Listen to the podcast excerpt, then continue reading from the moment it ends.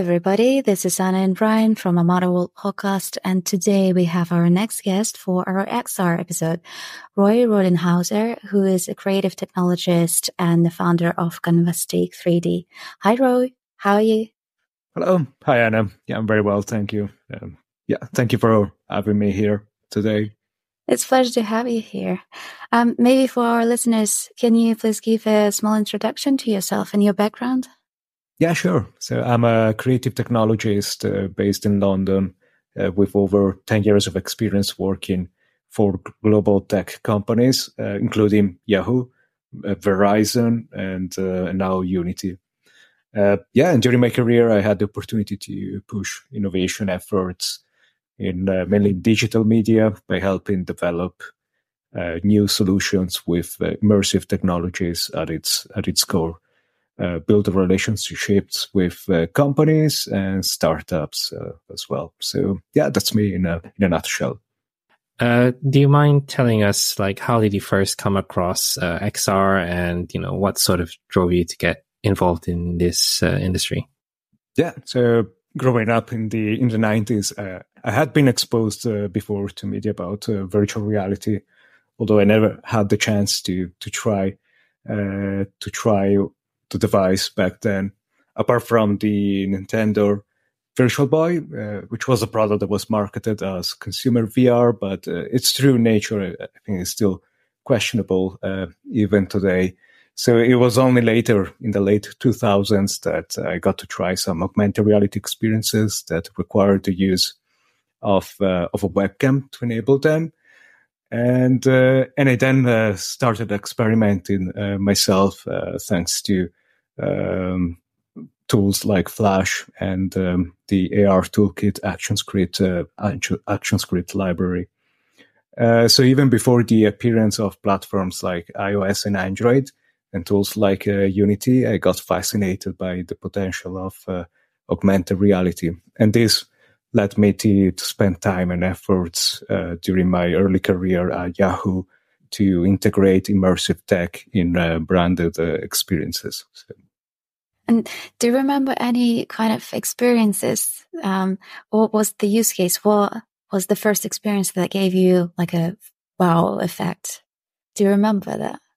Uh, I think education. Uh, I, I, completely forgot the name of the company, but they, they will create back in the 2000s. They would create uh, books uh, for uh, uh, for kids, and by pointing the webcam to them, just be, because uh, then uh, I think we still didn't have uh, iOS and Android devices.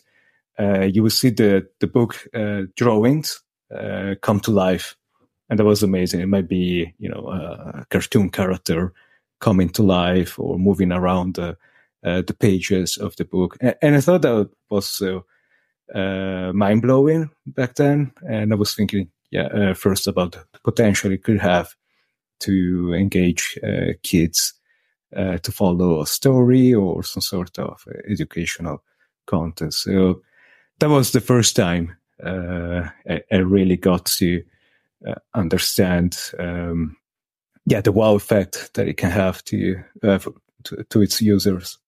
Yeah, kind of amazing how sometimes XR can bring the magic into the real world uh, from the objects they usually are not expecting.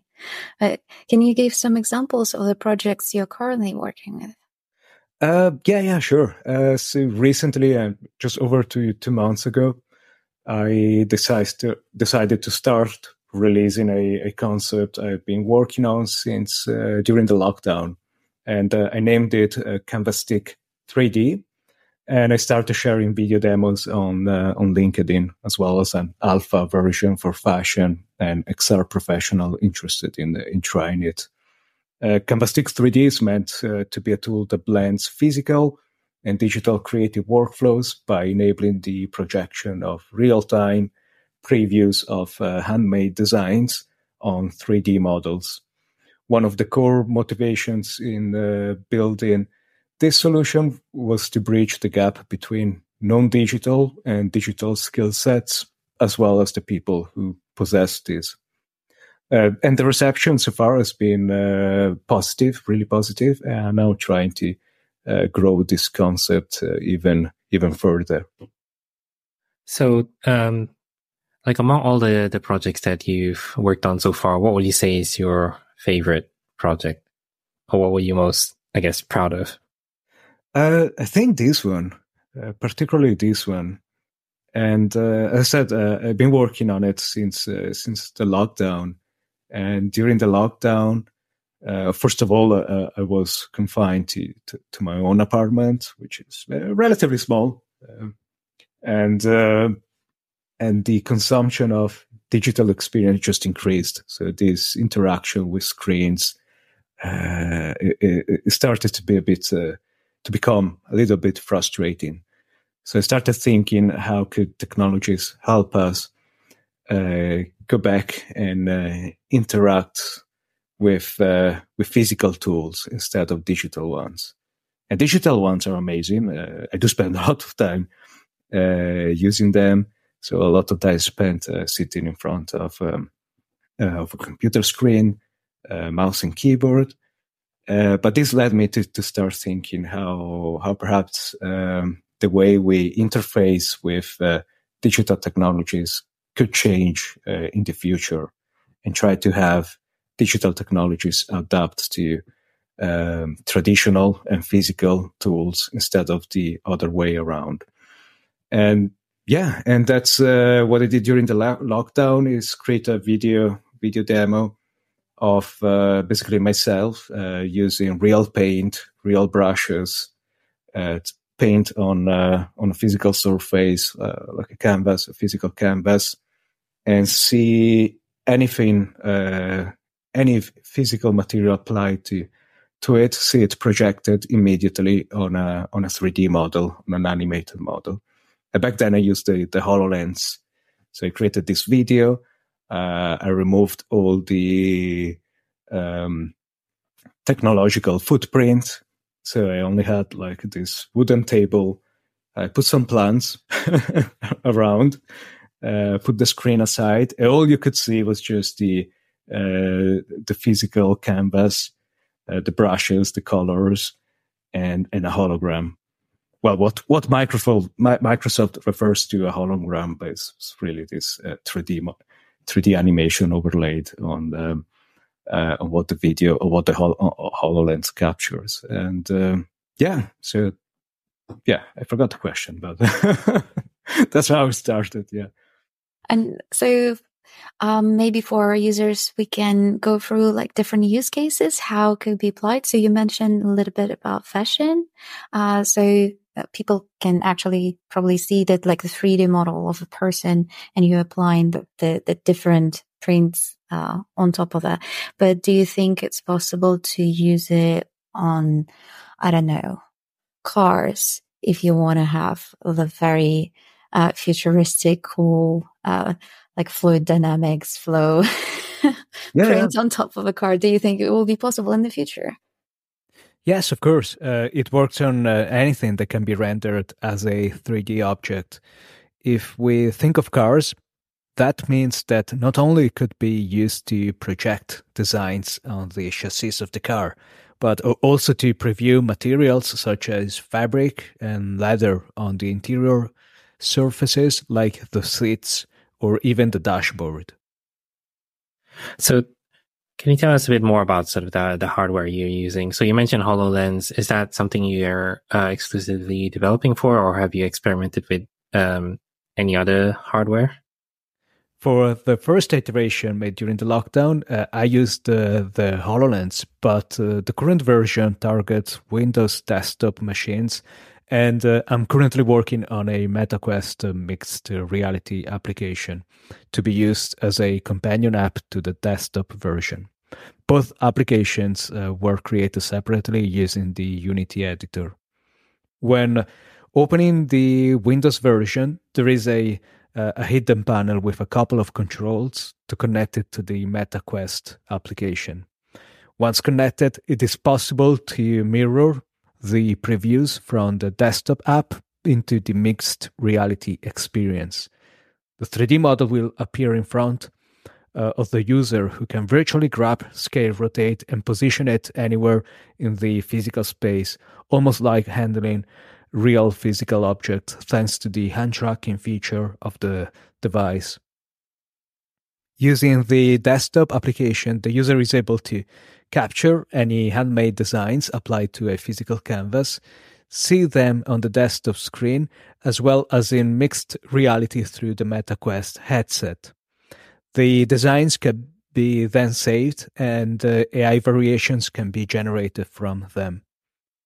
The way it works is by using a combination of uh, classic computer vision, where an OpenCV algorithm helps automatically frame a physical canvas, and uh, generative AI, where saved designs are processed into AI variations using the OpenAI API. And do you have have you been approached by some of the like maybe fashion artists already? Do do you have any like a feedback from people who tried it? Yeah, yeah, several. Uh, yeah, the, the feedback was uh, uh, was really good, and uh, I was a bit surprised because I don't have a background in fashion and not an artist at all. Uh, I, I, do some. I, I, had to watch some tutorials to, to, to learn some basic, just how to mix basic colors to make my videos. Uh, but yeah, I was really surprised by uh, by the feedback because it, it was what I created was based on on my own assumption.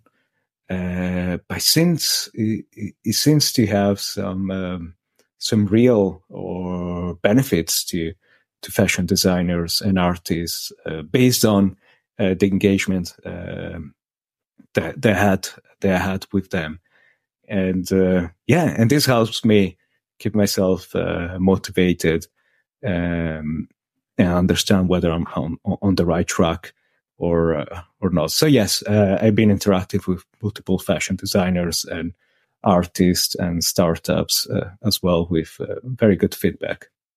For you know for for Canvastique uh, 3D, do you imagine any other use cases for it, or is it solely um, you know targeting the fashion industry? Yes, of course.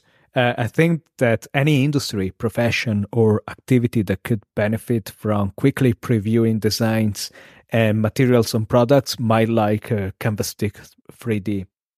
I started with fashion uh, because a few years ago during the lockdown, uh, I got involved in digital fashion projects and I had the chance to work with fashion designers and 3D artists. But it could definitely be used by other creative professionals as well. And over the past year, what would you say was the most exciting uh, development in XR industry? I think that Apple finally announcing their headset, now known as the Vision Pro, is certainly been generating a lot of excitement and expectations for anyone involved in XR, including myself. I expected to attract uh, more people into exploring the possibility of uh, XR or spatial computing, the way Apple refers to it in uh, particular creative professionals and designers who are not necessarily developers. They certainly put a lot of thought into defining the most natural user experience possible from what we saw so far. The interaction based on eye gaze and very subtle hand gestures seems promising, and uh, I can't wait to, to try it. I would certainly love to build a version of Canvastique 3D for it. So, actually, um, on that, the the price that um, the Vision Pro will be at initially will be about 3.5 grand uh, USD, which is still quite a high price to pay. And yeah, uh, what are your thoughts on sort of the, the direction of the industry? Do you think, when do you think we'll see, um, you know, the first actually I guess, consumer or commonplace uh, VR headset. Because right now things are, it's still quite pricey, a lot of them. And I think Meta is heavily subsidizing the Quest. Um, but it's still uh, out of the range of, you know, what a normal consumer would be willing to pay for, especially a device that's still somewhat niche. Like, what are your thoughts on that? Yes, The device is indeed expensive and beyond my budget, but uh, I will certainly keep a close eye on whoever tries it and uh, shares their experience with the Vision Pro in the coming months. As for when to expect a commonly adopted XR device, that is hard to predict. There are multiple factors known to pose a barrier, such as the form factor, resolution, field of view, and user experience. We've already seen improvements in most of these areas, some faster than expected, while others have progressed more slowly, at times due to compromises that needed to be made.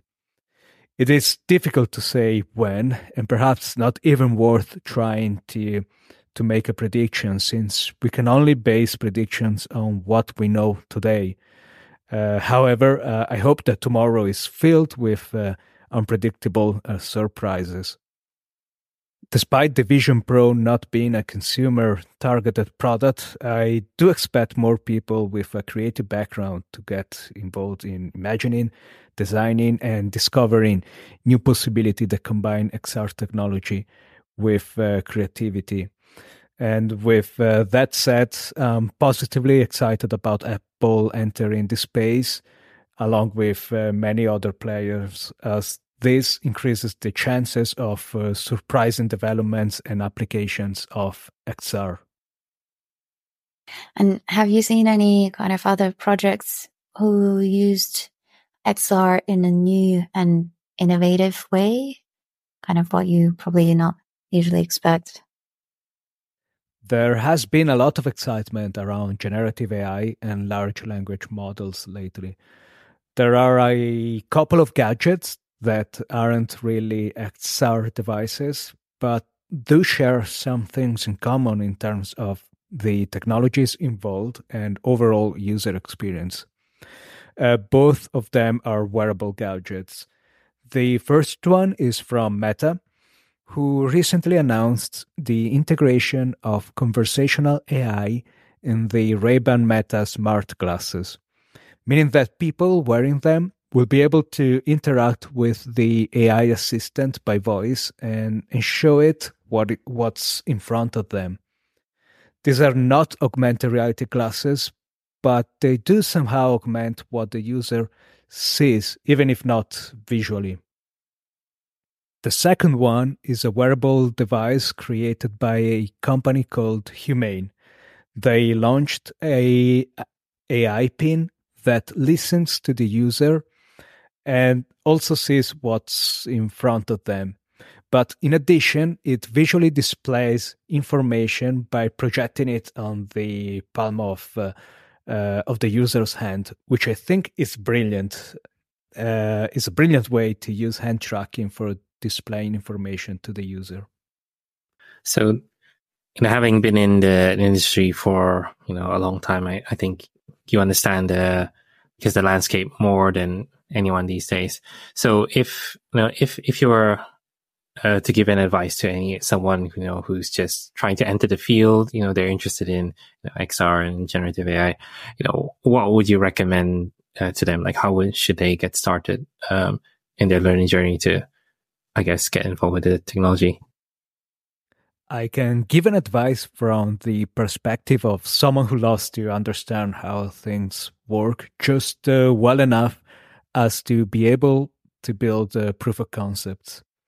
My recommendation is to think about a problem that you wish to solve and that might affect you personally, uh, as well as people around you to some extent. This way, you can gather learnings directly from your own experience and uh, feedback from people that you can easily reach out to. I think that this will save you plenty of time, make the process sustainable even for long term explorations, and uh, in the worst case, you have spent time doing something personally meaningful. And finally, let your passion drive imagination and imagination drive exploration when realizing ideas. Yeah, I think usually it's the most difficult part is just to start. just like the first step. Yeah, yeah, exactly. So yeah, think about something that passionates you. Like, uh, uh, give yourself like a mini project, and uh, if you still don't know uh, the technologies uh, required to, to achieve that, to learn them on um, uh, on the way, on the go. Yeah. And do you have any hopes and predictions for the future of XR and Canvastique 3D? I expect technologies that enable the abstraction, processing, and uh, understanding of the real world to continue bring machines closer to how we perceive reality and allow for the development of human-centered interfaces that adapt to our own context, activity, and uh, intention. The latest XR devices uh, already combine several of these technologies uh, will continue to improve and integrate even more as they appear. Using XR as a toolkit for experimentation is to me a way of trying to build a workspace for artists, designers, and craft persons of any background, where the attention is on their creative experience only to be augmented by digital technology in the most seamless way possible. To me, Canvastique 3D is a way of imagining a creative space where technology's visual footprint is non existent or almost invisible, with computing resources that dynamically arrange themselves according to the user's context and intention. So, not a radical change, rather a seamless and almost natural augmentation of the working environment. All right. Uh, finally, I'd like to leave the last few minutes for any kind of last words that you want to leave to our listeners, and also if they want to find out a bit more about, you know, uh, Canvastique and maybe what else you get up to. Now, How can they uh, find you? You know, what are your socials, and how can they reach out? There is already a simple website at uh, canvastique3d.com containing links to social, a couple of video demos, and also a link to download the alpha version of the Windows installer for those interested in trying it. Although keep in mind, this isn't a release version and you might encounter some issues. The app for the MetaQuest is yet to be released, as I'm currently working on it, but you you can already find some videos uh, about it. If you'd like to reach out to me, uh, you can find me on LinkedIn, and uh, feel free to message me with uh, any questions or comments. Great, thank you so much for doing this episode with us. It was a real pleasure. Thank you, my pleasure. Thank you. Bye. Bye. Bye.